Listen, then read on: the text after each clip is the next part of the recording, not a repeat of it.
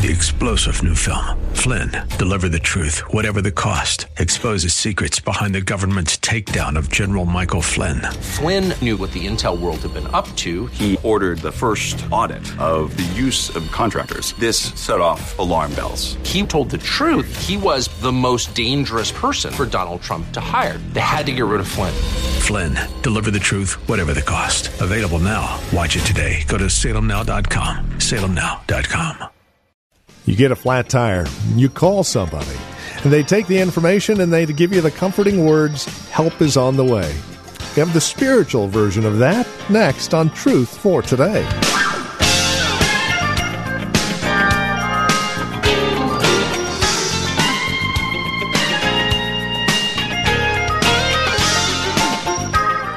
Those are comforting words, are they not? Especially when you're in need and you need help.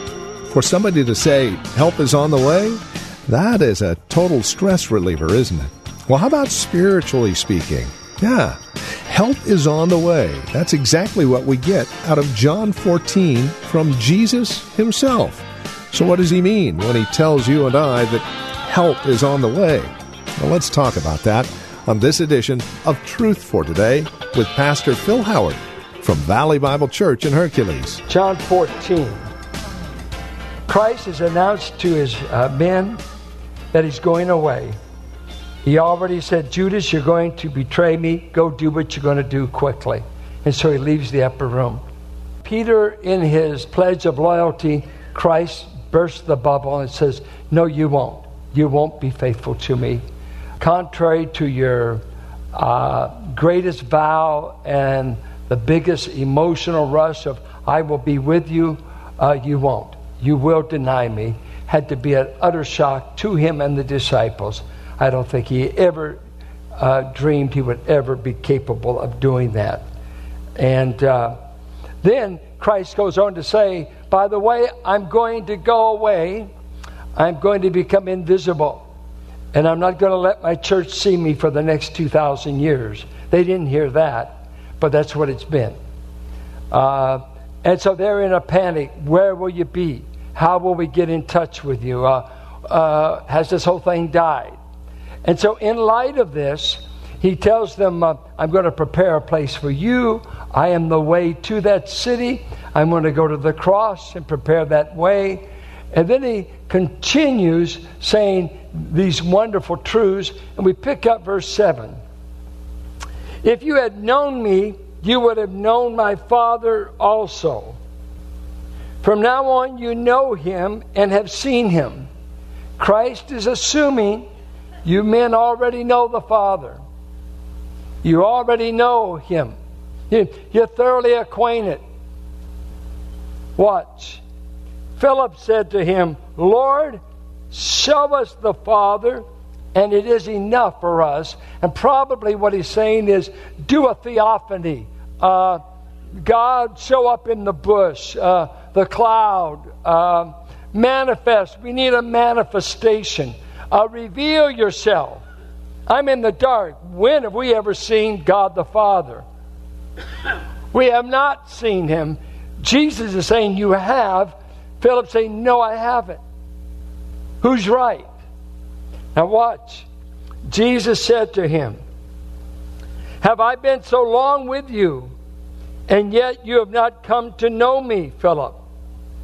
And in a way you can say, yeah, I have been with you, and I still don't get it. He who has seen me has seen the Father. How can you say, show us the Father? Do you not believe that I am in the Father, and the Father is in me? The words that I say to you, I do not speak on my own initiative, but the Father abiding in me does his works. Believe me that I am in the Father, and the Father is in me. Otherwise, believe because of the works themselves. Truly, truly, I say to you, he who believes in me is continually believing. The works that I do, he will do also. And greater works than these he will do, because I go to the Father. Whatever you ask in my name, that will I do, so that the Father may be glorified in the Son. If you ask me anything in my name, I will do it. This is the word of the Lord. I don't know that I want to preach as much as I want to explain to you the profundity of the passage. I was going to skip verses 7 through 11 because I wanted to jump to the prayer section. Everybody wants to know about prayer. Nobody understands 7 through 11. Why waste our time? Well, maybe we should waste our time if we don't understand it. We expected them to get it, and we're still trying to figure it out. What did he say here? And so there'll be three things I want us to look at. The Father is perfectly revealed in the Son. The Father is perfectly represented in the Son. And that's what he's saying, 7 through 11. The Father is perfectly put on display through his Son. Second, Christ wants these men to know, I want to be on display through you. I'm going to turn over the greater works that need to be done, not to a visible Christ, but to an invisible Christ. And I want you to perfectly represent and reveal me in the world when I'm gone. Thirdly, just because I become invisible does not mean I will stop working. I will be actively involved working on behalf of what happens on the earth in the throne room of God. I'm going to the Father, and I will send you everything you need to do the work I'm leaving in your hands. Let's first of all look. The Father is perfectly revealed in the Son. And what he says in this passage is, the Father's words, the Father's works, and the Father's will has been perfectly done in the Son.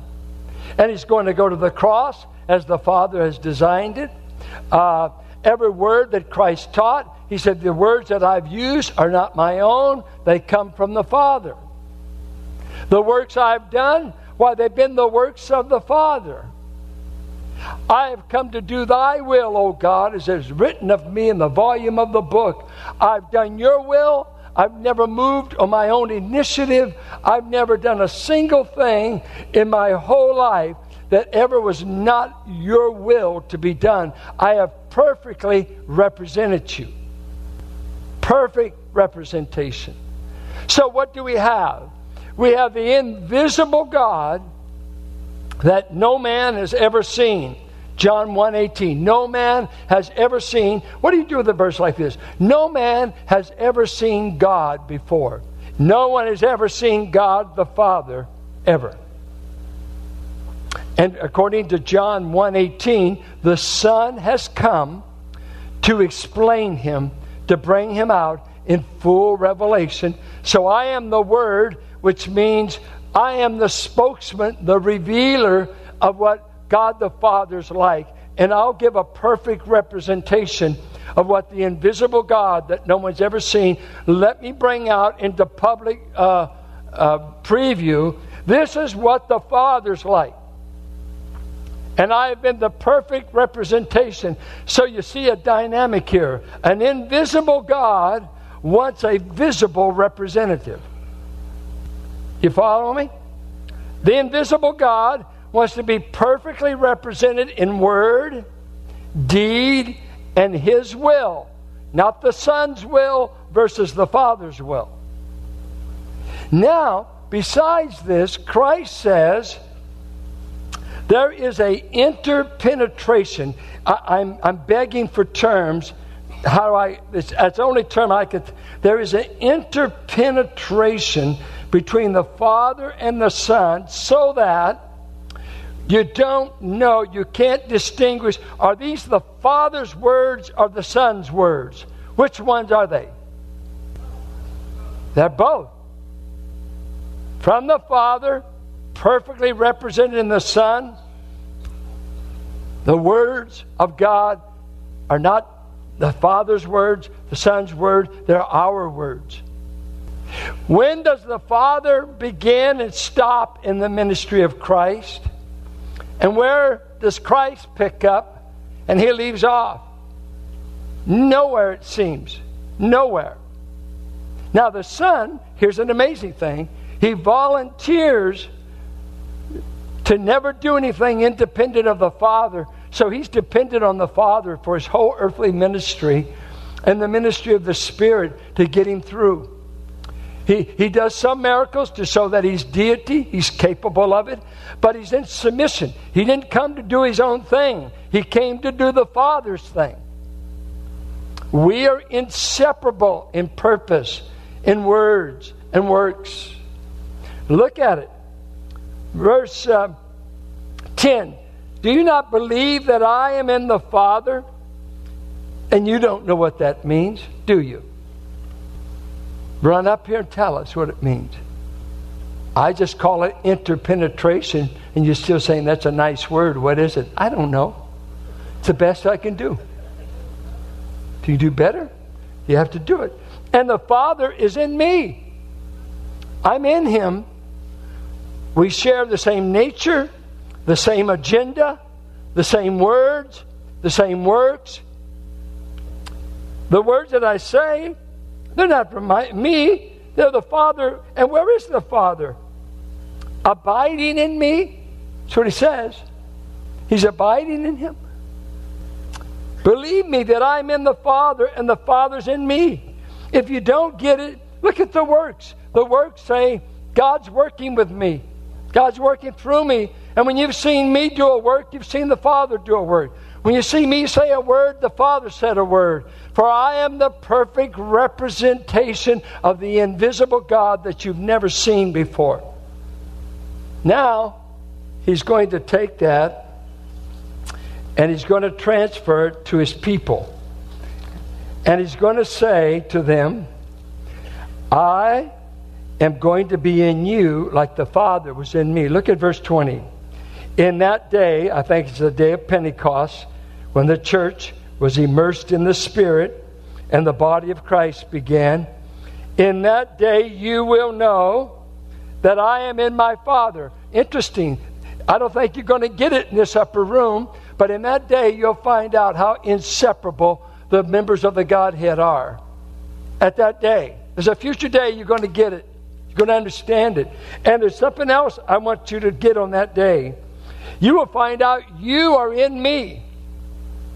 Do you see that? And he'll explain it in John 15 as the branch is in the vine. As a member of the body is joined to the head. You will be immersed into me and you will be a member of Christ's body and I will be in you. Now explain that. Okay, I'm in the Son. 115 times it said in the New Testament, you are in Jesus. And it says that he is in you. Christ in you is the hope of glory. He is in the believer. I'm in Christ. Galatians says, you're so in Christ that when God looks on you, he doesn't even see gender, ethnicity, or social status. He sees you clothed in his Son, and he treats you just like he treats the Son. That's why it says in Ephesians, we have all spiritual blessings in the heavenlies in Christ. Everything God wants to give a person, he's given it to us in Jesus. So Piper's great line is that God is most glorified in us when we are most satisfied with all he's done for us in Jesus. If Jesus doesn't satisfy you, God doesn't satisfy you.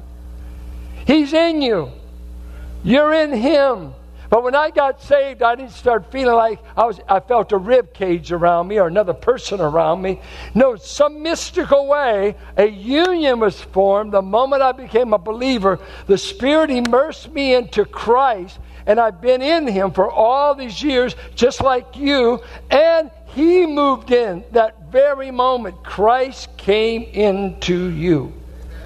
Now, what he's saying, I'm going to leave the work that I've been doing to you, my church, my disciples. And he says, "Truly, truly, I say to you, he who is continually believing, the works that I do, he will do also." That's a big order. But you're going to be doing the work I want you to do. And greater works than these he will do, because I go to the Father. Not because you're greater than your master, but because I will go to the Father, and I will be working up there, and you'll be working down here. So it's going to be a partnership that's going to be formed. I'm going to be in you, you're going to be in me. And here's the amazing thing. As I represented the invisible Father, I'm going to entrust you to represent me. I want you to do my works. I want you to proclaim my word.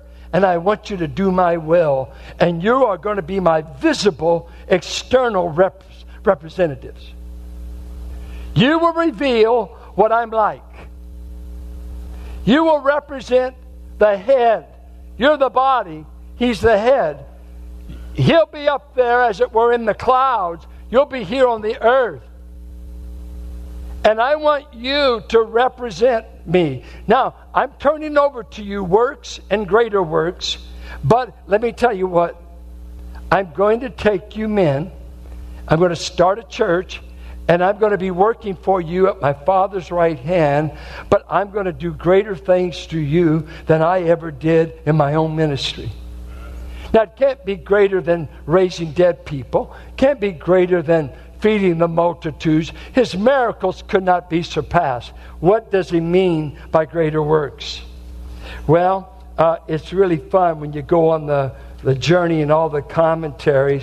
Let me give you what the best I found, what they say. Then I'll give you the correct view. Most common view is converts. Converts. How many people did Jesus lead to himself?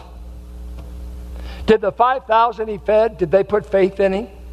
No, they went away. Jesus couldn't keep a crowd. He could get a crowd, but he couldn't keep it. Do a miracle, feed a bunch of people, you can get a crowd. Doesn't mean you can keep them. John 6, they went away. And he said to the men that were there, he said, "Will you also go away?" 12 men were standing around. 5,000 he just fed. And they all left. And they had 12 men said, "Are you going to leave me too?" And Peter spoke up. Let's give Peter some great credit here. He said, who else could we go to, Lord? You're the only one who's got eternal life. Everybody can make bread, but only you give a man eternal life. I'm hanging out with you. So, converts. And what's interesting, he takes the man in the room that will fail the greatest. And he preaches the first sermon of this new era through him. And 3,000 are saved in one day. This does not make any sense. But this is the greater work. I mean, I would have already fired him in the upper room. I know you're going to bail out. You're fired. I'm going to get someone to replace you. No, I'm not going to replace you. I'm going to entrust the greater works to you. You're going to preach for me on the day of Pentecost. That's one. I think it's a good view. Another one is the view of geography. Christ spent all of his ministry within 80 miles. 80 miles.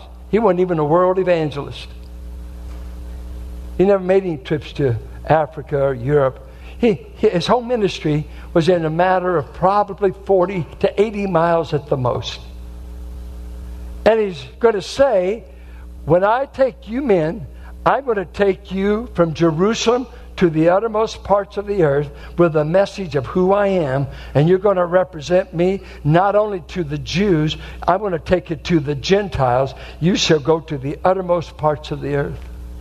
You're going to get outside of Palestine. Matter of fact, by 55 AD, would you believe this gospel is being preached to the Praetorian Guard and preached to the household of Caesar? Within 20 years of the death of Christ, we've already reached the emperor's household by a guy by the name of Paul. I'm going to get it outside of Palestine. You're not real excited because you don't know yet where you're going to land. That's pretty good stuff to do that. Then you're going to have a greater message than what I had. I'm proclaiming I am Messiah. I'm claiming believe on me.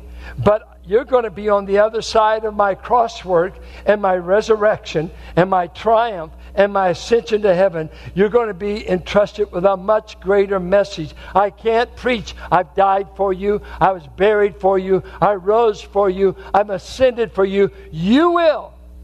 I'm going to entrust that greater message to you, you men. I'm going to entrust you with my words. I'm going to entrust you with my work. I want you to represent that to the world, all the way as far as you can go.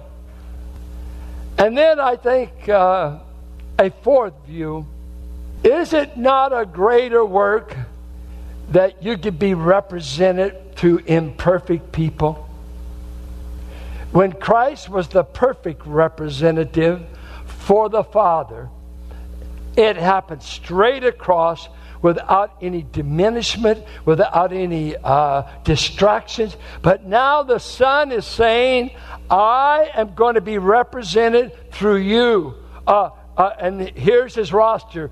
Good old doubting Thomas. You want him to represent you? Yeah. You want the former tax collector Matthew representing you? Yeah, I'm going to use him.